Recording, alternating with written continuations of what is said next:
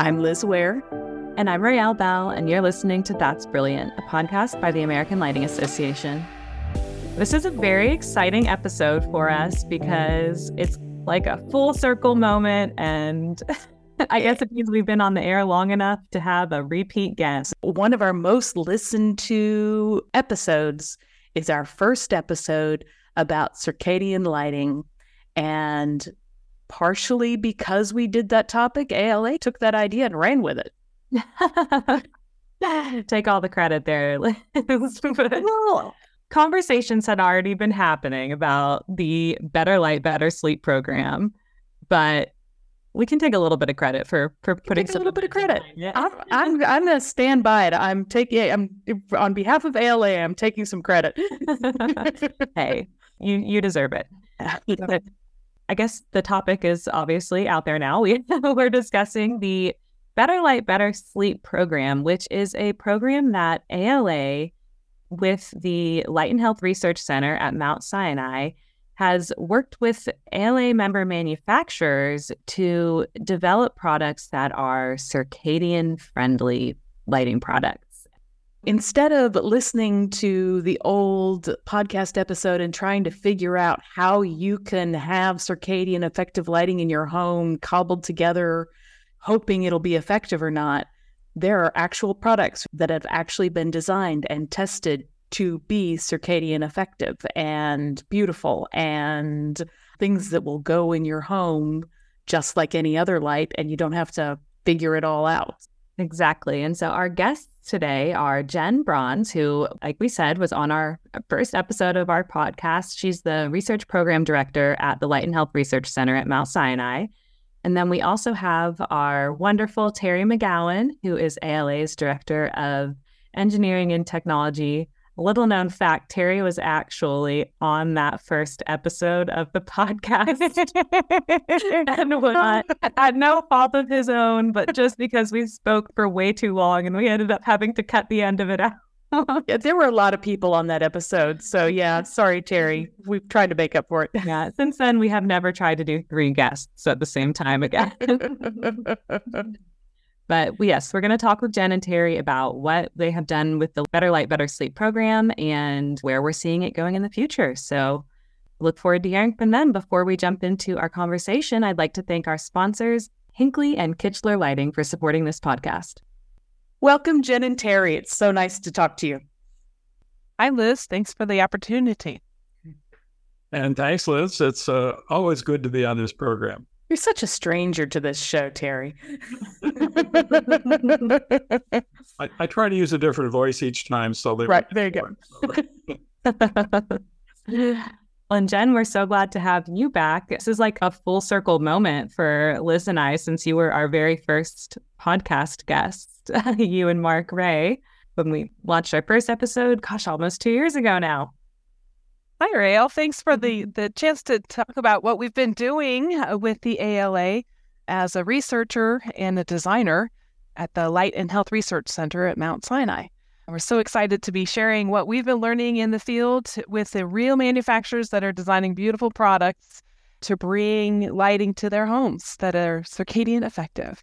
Yeah, so it's great to have you here. And last time we spoke, it was a concept. We were talking about what this program that ALA with Light and Health Research Center, what we were going to do. Now we have done that. So let's talk a little bit about what has gone on over the past one or two years here with the Better Light, Better Sleep program that ALA is part of with Mount Sinai Light and Health Research Center.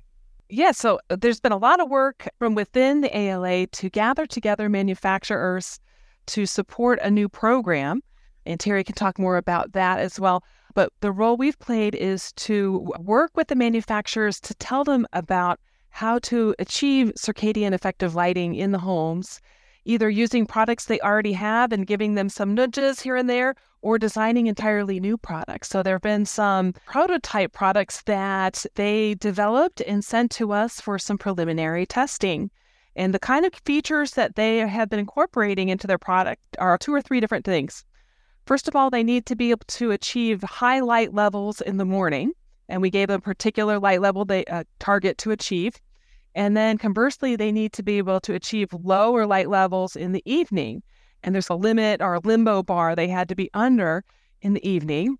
Also, they needed to limit glare by limiting the luminance, essentially how bright the thing looks to their customer's eye. So, those are the three main things that we tested for 10 different products uh, that were sent to us. So, it was very interesting to, over the summer in 2023, we did some testing and compiled those results for ALA. So, let's back up a little bit. ALA member lighting manufacturers have been making lighting for some of them 100 years, I'm sure. So we've got a lot of experience with these lighting manufacturers. Terry, talk a little bit about how it was to, and some of them maybe jumped right in, maybe some needed a little convincing to teach them a new way, a new considerations for making lighting, which they do all day, every day.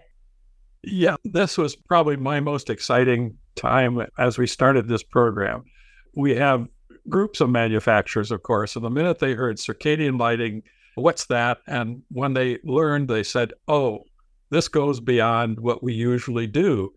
Is this an opportunity or what do we have to do here? And it turns out that it really is quality lighting. It mm-hmm. improves the quality of lighting in the home. That's what it's all about. We're not turning the home into a medical center or anything like that. We're really saying, this is the way space should be lighted. Once upon a time, I had a question years ago when I first started lighting. It says, What is the perfect lighted environment? And at that time, office lighting was, of course, the main thing. And the answer was very simple. The perfect lighting environment for an office is as if you were sitting underneath the shade of a large tree on a sunny day. Hmm. And I thought, wow, how do you do that? That's thousands of foot candles. That's glare. And, and they said, no, imagine this. You're, you're sitting there, you're reading a book or whatever you're doing. And this is perfect. The sky is bright. You're in the shade. You're looking around at these things. And it, it's a marvelous place. People go thousands of miles to sit in mm-hmm. that kind of environment. So, how do we do that indoors? Well, it's quality lighting, and that is really more than lumens or foot candles or fixtures on the wall. It's really something that says, here is what we need to be content, to be happy, to be healthy, to see well, all of those positive things about lighting that we really know. And so our task here was to take that idea and say, what's a natural environment? How can we put that into the home? And the reason that's important for circadian lighting is, of course, people are in their homes usually at the beginning and the end of the day.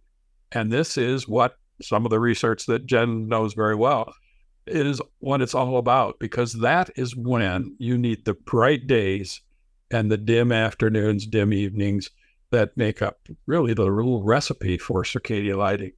So once our fixture manufacturers understood that and got that into really a thought process, all of a sudden we started seeing ideas for fixtures and talking about fixtures. Is that light bright enough?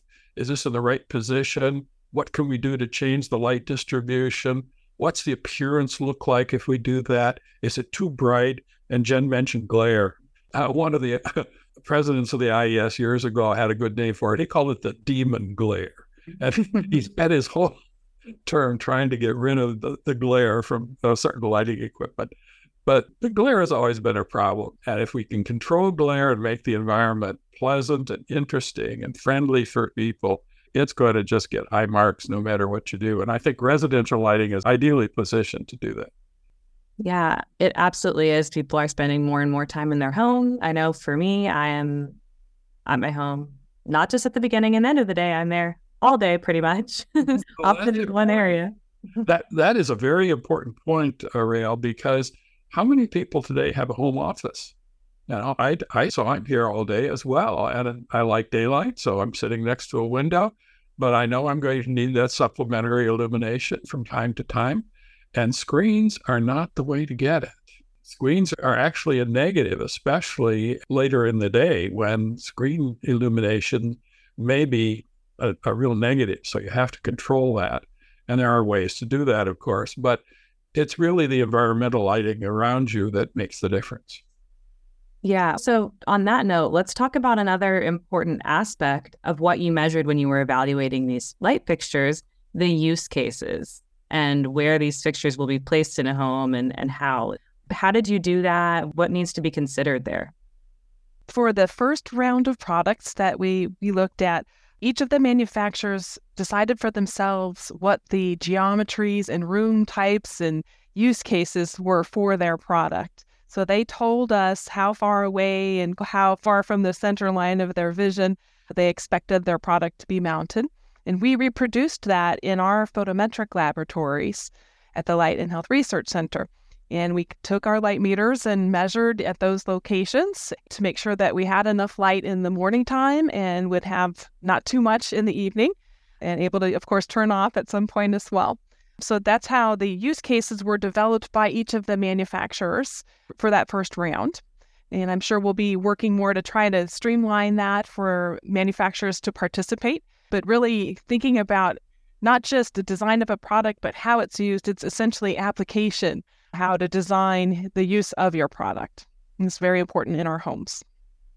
For those who are just tuning in, Jen, why don't you go over one, two, three of what a circadian effective light is? Because you're talking about eye lines.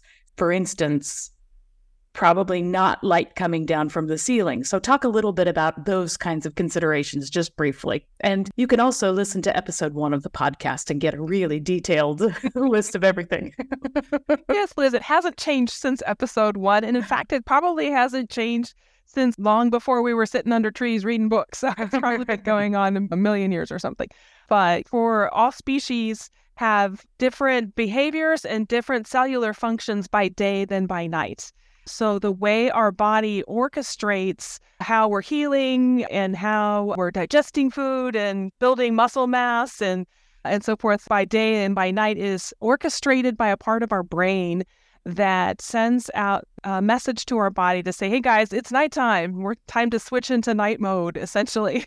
so, we are measuring how effective a light source can be at affecting your time clock. And then we're applying that light source in the morning to continuously keep our body clocks on schedule. Because if you put someone at the bottom of a mine shaft for six weeks, they're going to keep drifting later and later, offset from all those of us that are above ground and, and enjoying the daylight. So our natural body clocks are a little more than 24 hours, and we need light to keep us entrained on the same pattern as everyone else that's around us in the society at large. So that's why we need light in the mornings to get us a jump start on our day. And every day, more or less, as much like diet and exercise, a regular dose of highlight levels in our mornings really helps our bodies to stay entrained, if you will.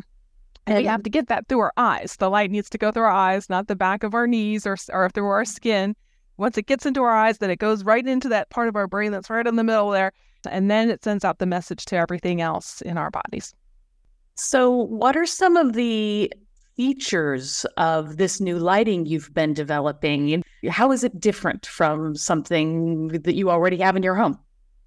Liz, at our labs, we build our own crazy light fixtures and put all these Frankenstein parts together to create a soft and comfortable, diffuse light source that's just a, a soft cloud of light, but it's actually quite a lot of light at our eyes. And we, we've been putting these light sources in the homes of our research participants, and we measure how well they sleep as a result and depression scores and agitation scores.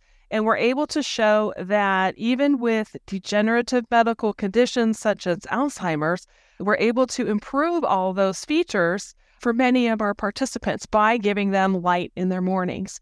It doesn't have to be for people that are suffering from medical conditions. All of us need bright light in our mornings and dim lights in our evenings if we are day active people. Unless we're working the night shift, then you might have to change some things around. But for day active people, we're trying to help with their health of their body and improve their sleep by having that light in their mornings. So some of the features that people have that we build in the labs are a soft diffuser around the light source to smear that the flux, the lumens out over a wide area. And that kind of goes in contrast to some of the trends in light fixture design when there's a lot of exposed light sources and tiny little skinny lines of light are also very trendy in, in light lighting design. So that's a kind of a new thought process that the manufacturers were learning about as they listened to us as they started their process of designing products. But yeah, large lampshades, almost like Chinese lantern shades, are the things that we've been using in the lab. And our manufacturers have, have used all kinds of different sources to more elegantly bring the light to their customers in the future. So I think we'll see lots of lovely light sources that are portables and some ceiling and wall mounted products in the environment. So it's not a tiny little light source that's shining right down on the tip of your nose. It's coming at you. I'll look at the side, coming at you from the side over a large area. We'll get back to our conversation in just a minute, but first, a message from our sponsors. Hinkley is proud to be a fourth generation family company with the mission of providing customers with exceptional lighting and ceiling fan products. They understand the passion their customers feel for their homes and are dedicated to helping them realize their vision Learn more about the company, including some incredible charity work they do, at hinkley.com. Kichler Lighting is more than just a lighting company. They're a bring people together company focused on strengthening and growing relationships. They're constantly innovating, creating on trend designs, and delivering high quality product. Learn more and find inspiration and ideas at kichler.com. On another key aspect of these products that the ALA manufacturers submitted is, I would imagine, control, because you're talking about a product that can produce certain light levels in the morning and then other light levels at night. What needed to be considered there? I know, especially with LEDs and dimming, people have a lot of concerns with flicker. What did you see? Were there issues there? Yeah, you're absolutely right, Rael, that that controls are really important for delivering high light levels in the morning and, and low light levels in the evening. The manufacturers took a range of approaches. Some used light bulbs, lamps that were smart bulbs that could be controlled by an app. So you could just push a button and have it simulate a morning mode versus an evening mode. That's what we used in our testing.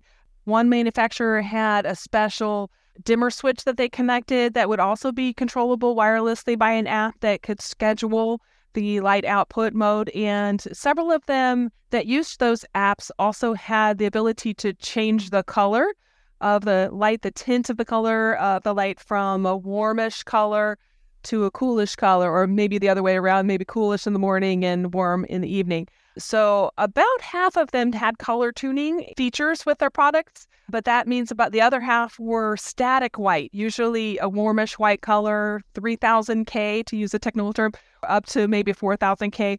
So, you don't have to have really high color temperature, very sterile, bluish white light sources, 6000K, in order to stimulate your circadian system.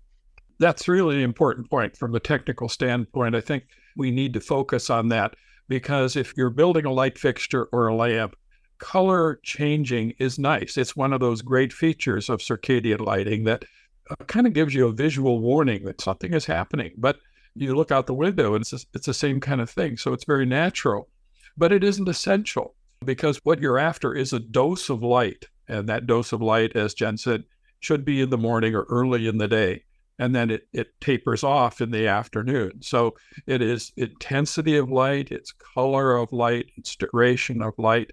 All of those things make up the dose. And so recognizing that, you could do a little trade off. If you don't want color changing, that's fine. You could just add a few more lumens here and there and, and still get the right dose or spend some more time in a, in a space or under a different kind of lighting system. So there's a lot of flexibility with this, and that's one of the reasons I think interior designers and others are in ALA really need to know about this because it's an opportunity to make spaces look different and act differently, react differently to people as they go through their day. And controls, as you were saying, are an integral part of it. it it's almost like scenes in a theater. You're always on stage and you mm-hmm. can tune this lighting to what's the best for right now. What am I doing? What's going on here? Can I press this button or turn this knob and really optimize it? And the answer is yes, more than ever before. And it's fun. It's really fun. This is not a lot of technology stuff. This is the way people want to live. They want the flexibility. And even older eyes, where you need more light typically and less glare, this is part of it. So it adds to the flexibility of residential lighting systems. And that's a good thing. Yeah, I think from like a design perspective, especially people hear circadian lighting, they hear like high light levels in the morning, and they might think, oh, it needs to be like this sterile, white, bright light. And I don't want that in my office, or I don't want a bulb that color. And so the color tuning, yeah, is great if you want that. But if you prefer just that warmer glow, you don't have to have a bright white light in your face for these types of products to work we've shown that in in our research and it's just it's nice to have a palette of options as a designer and as a homeowner to work with the character of the space that you want in your home. Yeah and and so that kind of leads me to our next point. I want to talk more about what we're doing with better light better sleep at ala so some people might be aware some may not but we have a committee formed of manufacturers who participated in this initial round of the testing and the program. And we've been working to develop how these products can be marketed, how our showrooms can sell these products, what kind of information they would need, what displays they would like, what kind of training they need. And that's really exciting that this is becoming a sales opportunity now for our showroom members.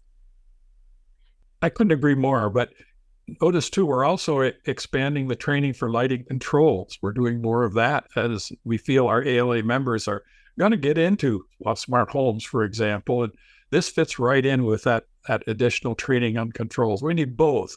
And yes, you can do it manually, but it's much more fun to do it with controls. Yes, especially if you're getting to do it on your phone and set things up and adjust them. I know my son likes to adjust the lights using my phone control. Good. We'll bring him into the lighting industry. That's how it goes in this industry.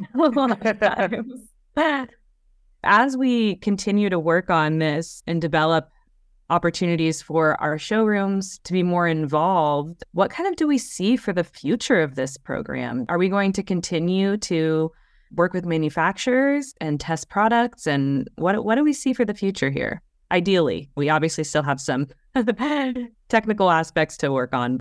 Well, certainly education is going to be a big part of it. And I think ALA, which is of course is known for its its educational programs and support for showrooms and, and just about every ALA member has taken a, an educational program of one kind or another, are going to find the information is there ALA is going to support this, and, and uh, that process has already begun with the help, I might add, of Jen and colleagues, because we want to get it right the first time. This is going to be something that showroom people will, I think, be able to talk about freely and in an interesting way, just like they've talked about shades and colors and dimensions of light, as we've called it, and layers of light that have been so much a part of our industry. We just add this to it and the educational program is the best way to go about it. And that's where ALA lives. Yeah. And I think, I feel like we said this a lot in our first episode that we did two years ago, Jen, but this is a relatively simple thing once you understand the basic concepts and the basic things that need to be met for these products and application.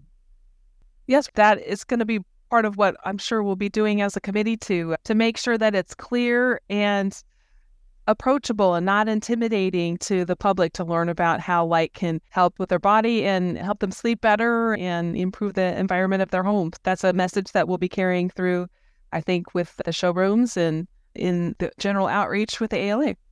Just shifting gears, you mentioned that there were some ceiling mounted fixtures. Is that right? Can you talk about that? Like Liz said, in our little brains that's not that might not be adding up or it needs to be eye level so how do those ceiling mounted fixtures play into this there were some manufacturers that decided to submit products that were mounted in the ceiling. And if you think about it, if we're trying to get light in our eyes, then having it above us might not be as useful. One manufacturer used a diffuser and then they would assume that it would be in front of the of their customer in a particular seating position, say in their kitchen. So if it was behind them, it would not be very useful. Another manufacturer had some downlights and they assumed a very regular array of downlights, so a dense spacing of downlights. So that would be the way they would end up getting light at the eye just from any which way you would look, you would end up intersecting a beam of downlight.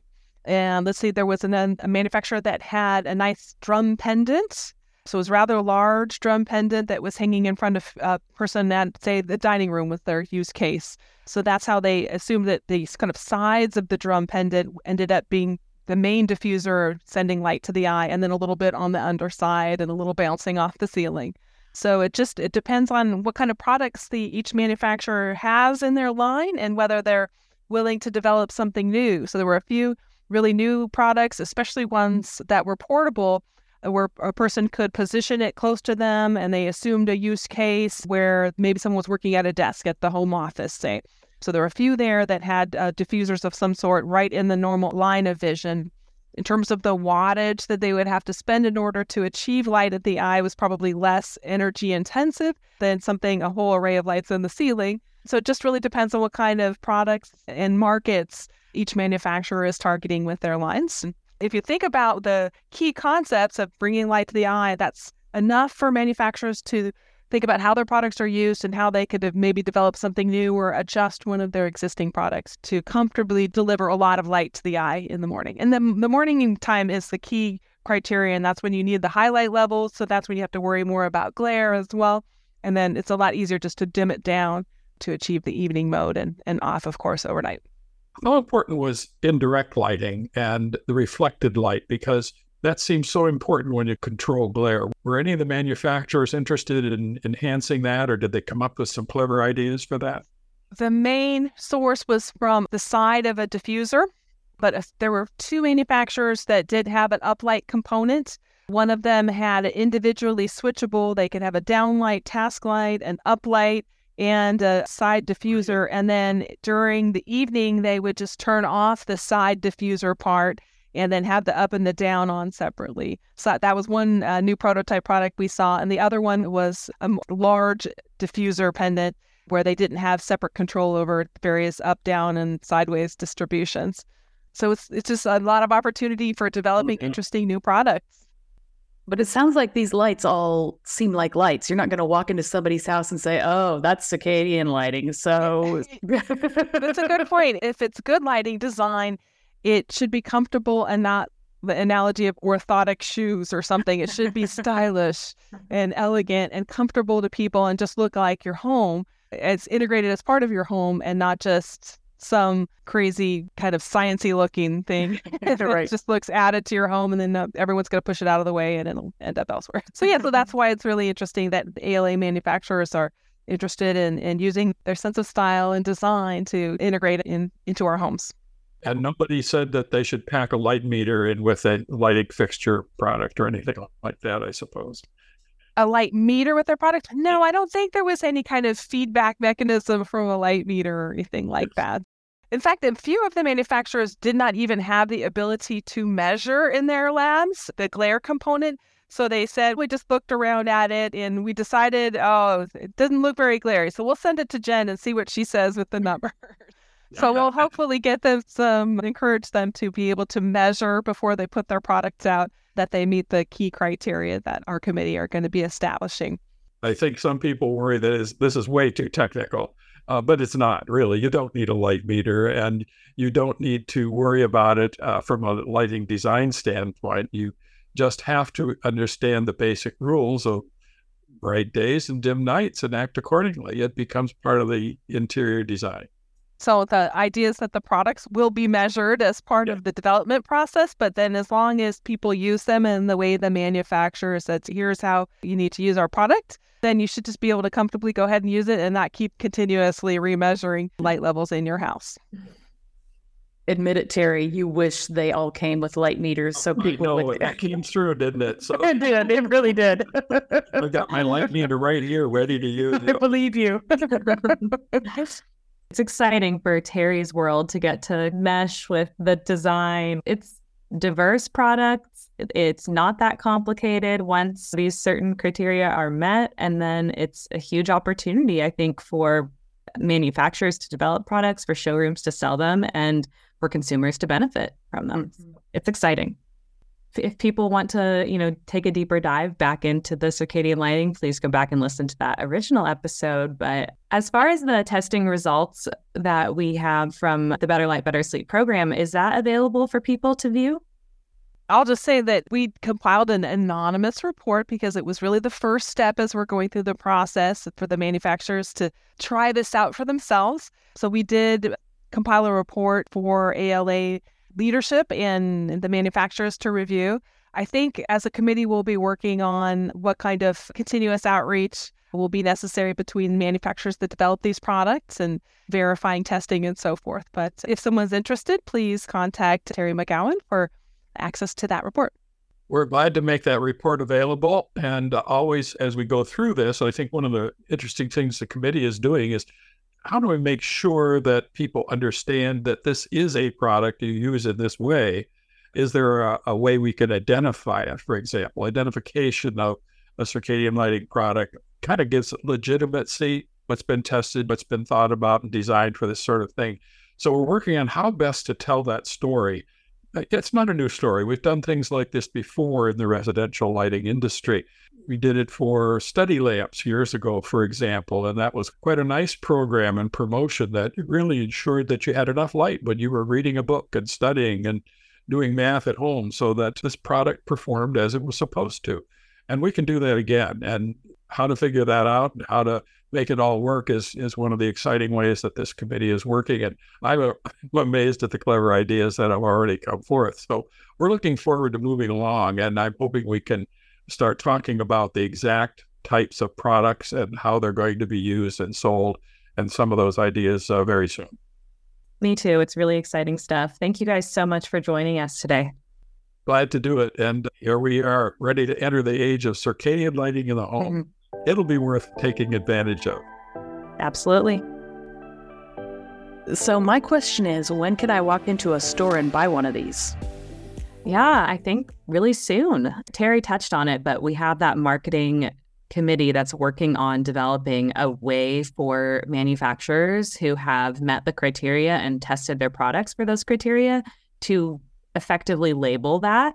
And then we are also, like we said, working to develop a sales tools for showrooms to be able to communicate this to their customers. I definitely think we're going to see that coming out in 2024, and I can't wait to see what it looks like.